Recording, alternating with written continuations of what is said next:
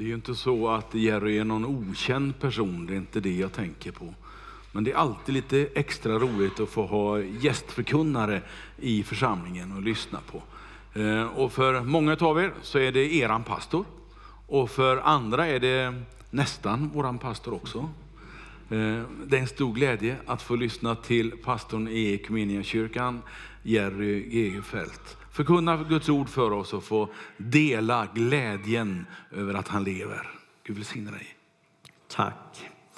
Ja, vilken förmån att få förkunna på påskdagen, denna fantastiska söndag.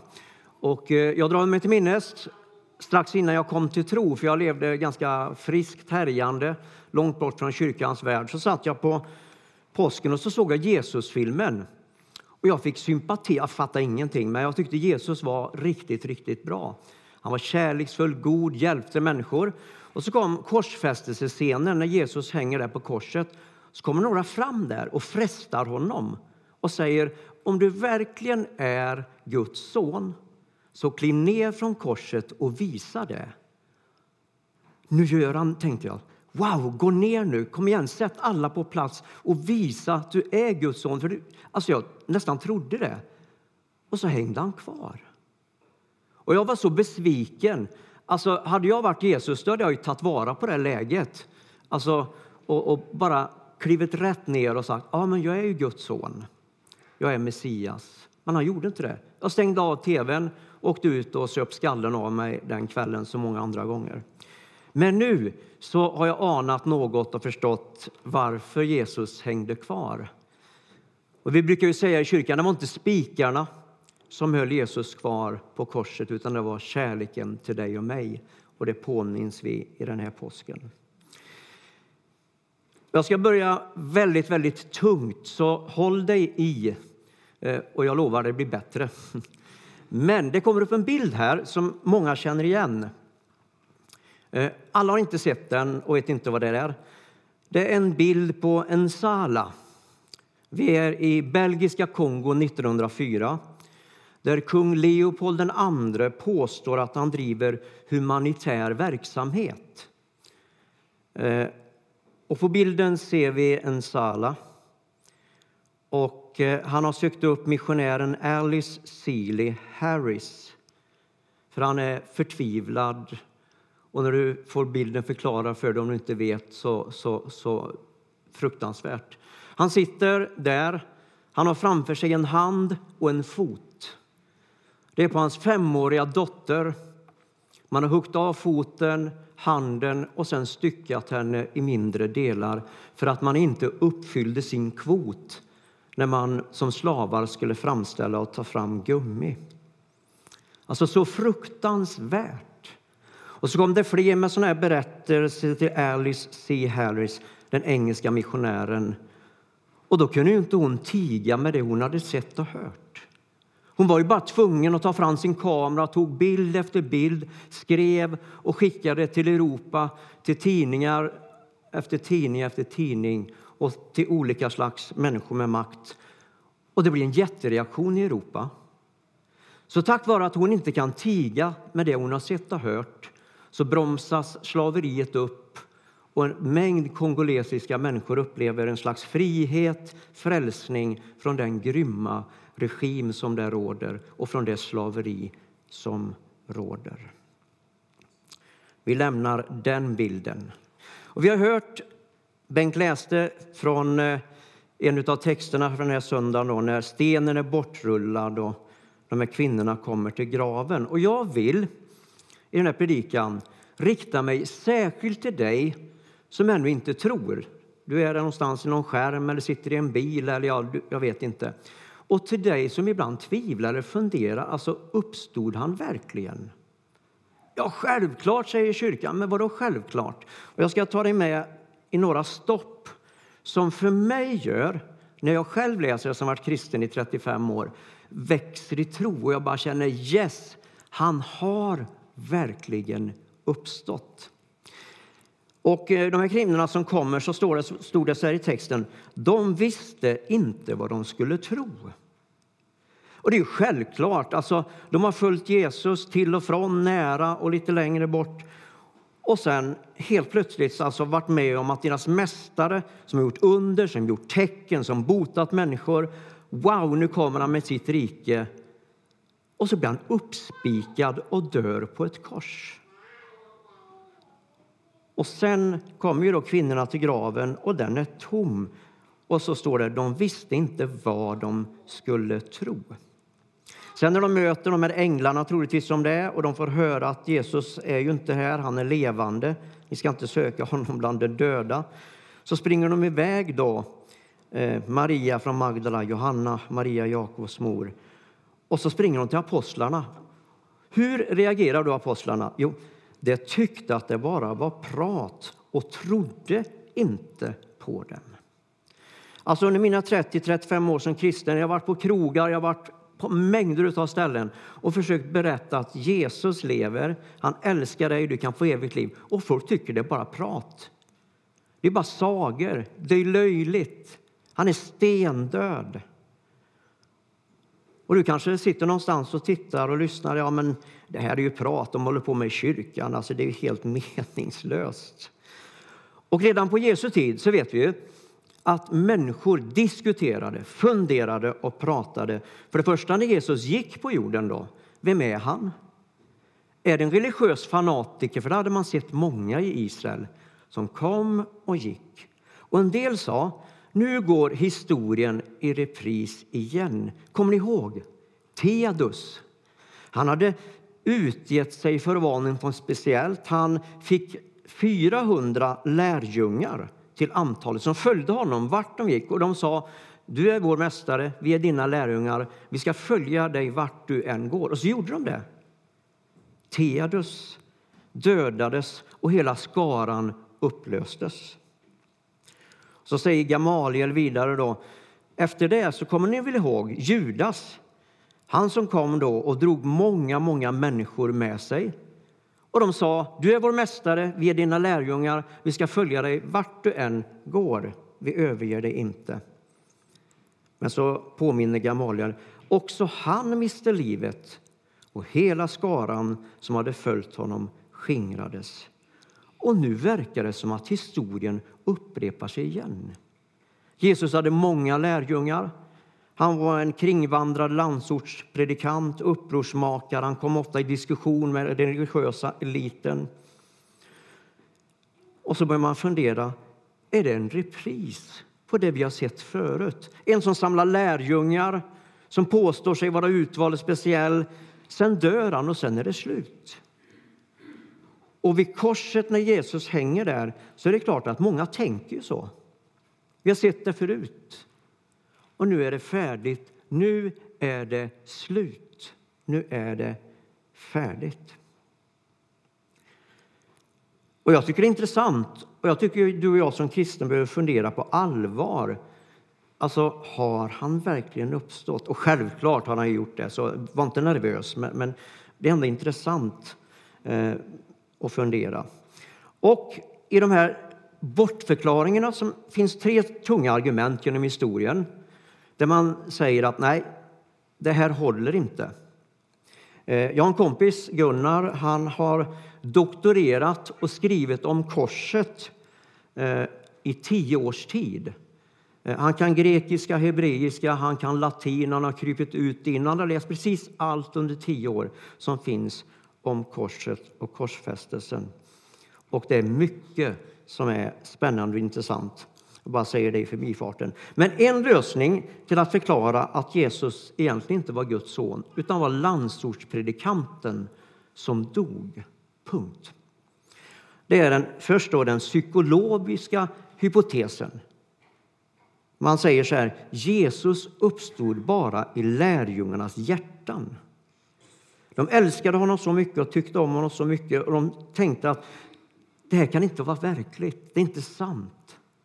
Och så tänkte man att han uppstod i deras hjärtan. Det finns teologer inom kyrkan som säger att det är en av förklaringarna till hur det egentligen gick till. Han uppstod bara i deras hjärtan och så gick de ut och berättade.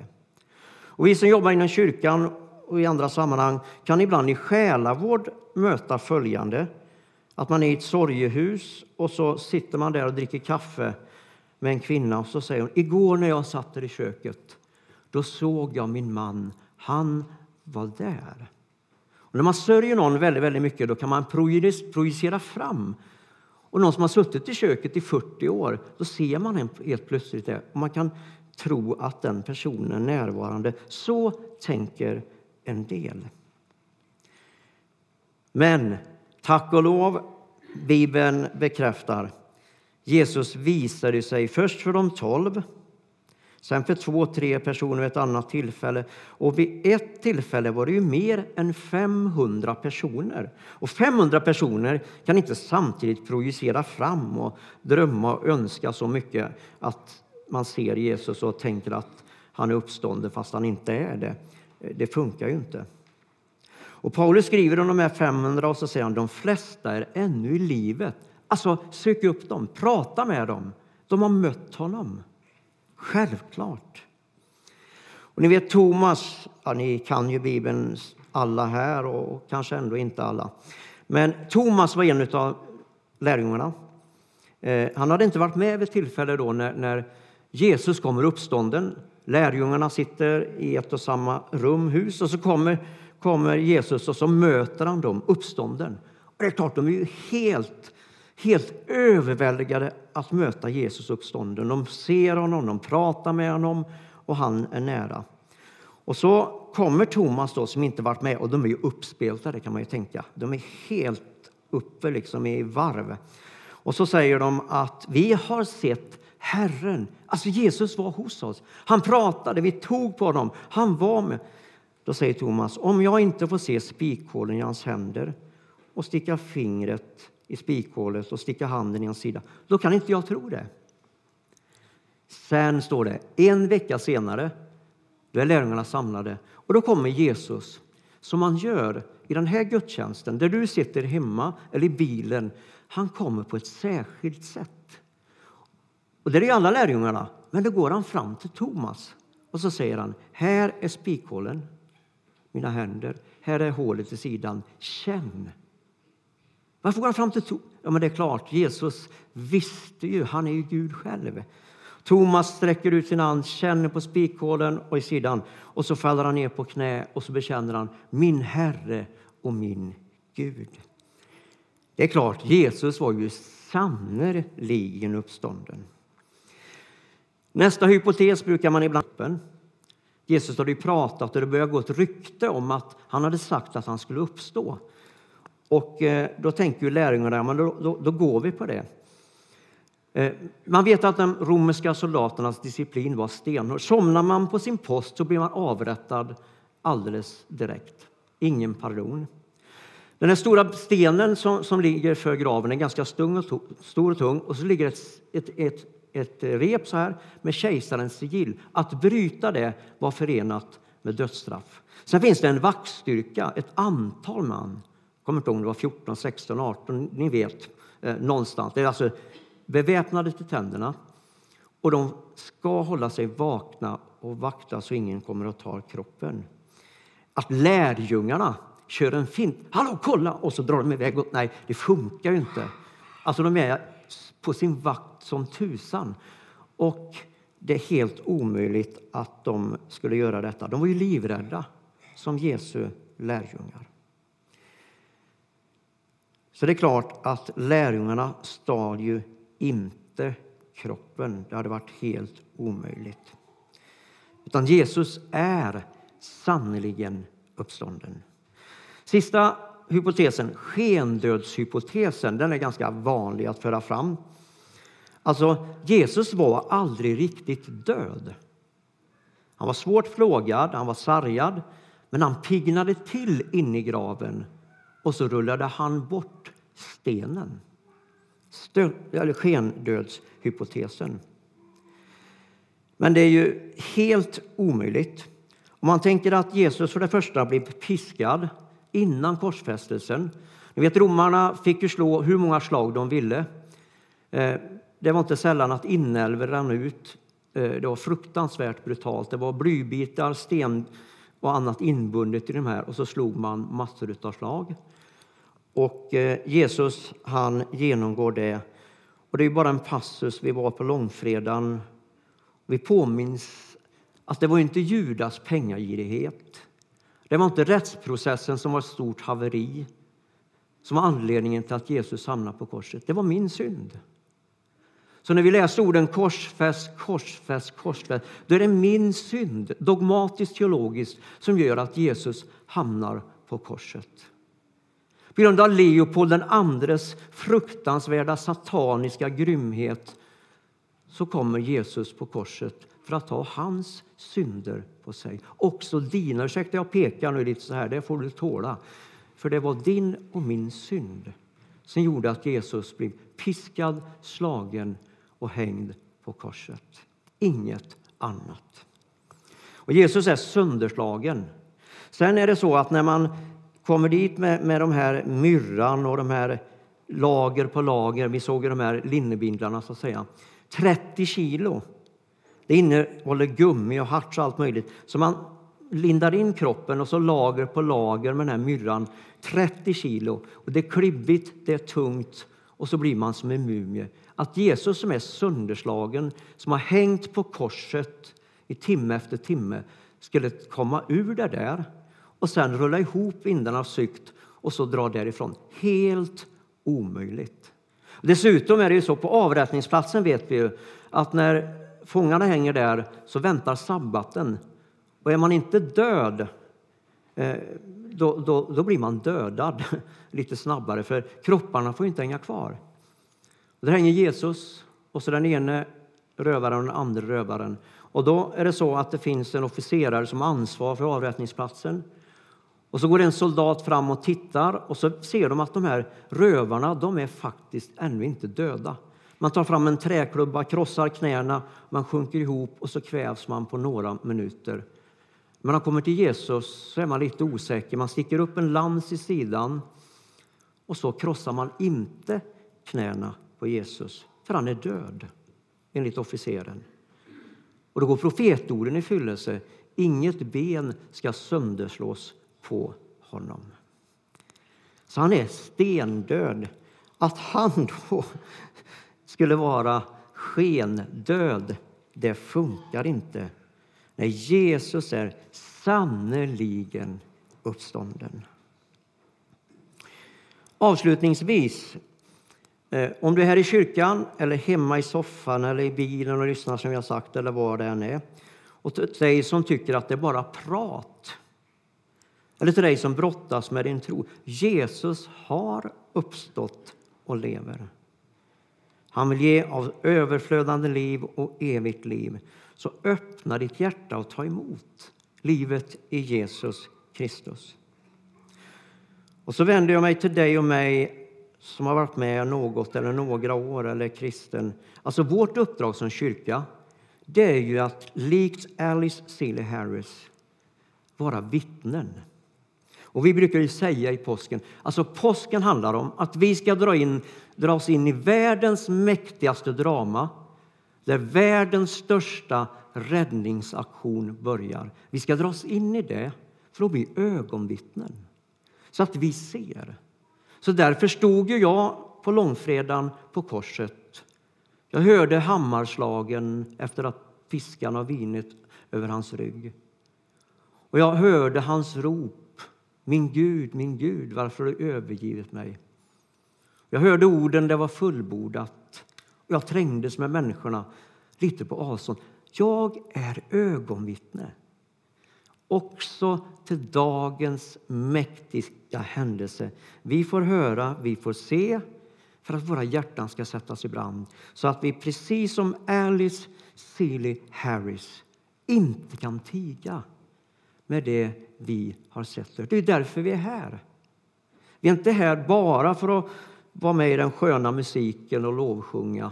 Det är en del av det här. Vi är inte bara här för att fira påsk i allmänhet. Vi är här för att laddas med den helige Ande och kraft och frimodighet så att vi var en på vårt sätt får berätta berättelsernas berättelse. Så att vi likt Alice Silly Harris vara med och se människors liv förvandlade. För din berättelse, det du delar på ditt sätt, det är med och förvandlar liv. Och vi vet ju nu då hur Alice Hill Harris, hon kunde inte tiga. Hon skickade bilder, hon dokumenterade. Hon hade en kamera, alltså hon, hon gillade att fota. Kanske finns någon här som är svinvass. Det var ett konstigt uttryck. Jag försöker vara ung. Jag har fyllt 60, nu försöker jag bara vara lite ungdomlig här. Liksom så. Och snart så byter jag till trasiga jeans också. Liksom så här. Nej då. Men alltså, det kanske är någon här som är supervass på att fota. Då ska du ju ta bilder och ge dem till människor som vittnar om din tro. Du kanske inte kan sjunga. Du kanske inte... Men du har ju ditt sätt. Så är det någon som kan sjunga. Eh, det kan inte jag, då ska jag inte sjunga. Ni är med? Alltså, det är därför vi är här. Vi blir ögonvittnen och så kan inte vi tiga med det vi har sett och hört. Och Jesus gick från mörker till ljus, från död till liv. Och det är så många människor som längtar, som söker, som hungrar, som törstar, men som inte ännu har hört. Känn inte att det blir tungt för dig. Känn att du kan få ännu mer av helig Ande och göra det som är ditt, så att du får berätta för andra. Amen. Jag vill be en krismationsbön, det är den vackraste bön jag vet. Den, den ber de i ett kloster i södra Europa. Och, och är det någon som funderar på klosterliv här? Nu tittar jag ut, var är ungdomarna? Var är ni? Nej, det, det, men kloster är fantastiskt. Och i det här klostret, när en broder, då, det, är män i det här klostret, när, när, man har bestämt sig för att gå in i klosterlivet, då står man typ nästan bara i ett skynke så här. Och så smörjer man hela kroppen med olja. Så man, blir, ska, så man blir hal för att man ska glida ur djävulens grepp. Det tycker jag är spännande. Det kanske vi skulle införa i vår kyrka när någon blir medlem. Smörja, vilken smörjelse det skulle bli. Vad gött alltså. Men kanske inte. Men, men, men den här bönen bes i det här klostret och eh, var med i den. Låt oss be. Herre, tack att du välsignar vår panna så att vi kan tänka dina tankar. Herre, vi ber smörja och välsigna våra öron så att vi får höra din röst, men också ropet från den värld som är på väg att gå förlorad. Herre, vi ber smörja och välsigna våra ögon, att vi får se dig, följa dig, men också se den värld som är på väg att gå förlorad. Herre, så ber vi att du smörjer och välsignar vår mun, att vi får öppna den för lovsång och tillbedjan, hylla dig, prisa dig, men också tala till den värld som är på väg att gå förlorad. Herre, så ber vi, smörj och välsigna vårt hjärta så vi aldrig glömmer hur mycket du älskar oss och den värld som är på väg att gå förlorad. Herre, så ber vi, smörja och välsigna våra händer, att vi får sträcka dem i lovsång och tillbedjan. Men att vi också får sträcka dem ut till den värld som är på väg att gå förlorad. Herre, så ber vi, smörj och välsigna våra fötter. Att vi får följa dig, Herre, till bönhus, kyrkor och mäktiga katedraler. Men också följa dig när du går ut till den värld som är på väg att gå förlorad. Herre, nu ber vi att du skulle vara närvarande, vilket du är, Herre, men ännu mer. Vi bara längtar och törstar efter uppståndelsekraften, efter smörjelsen, efter helande, läkedom, hälsa, inspiration. Så vi överlåter nu fortsättningen av vår gudstjänst. Tack att vi får vara på helig mark inför ditt ansikte. Herre, möt oss. I Jesu namn. Amen.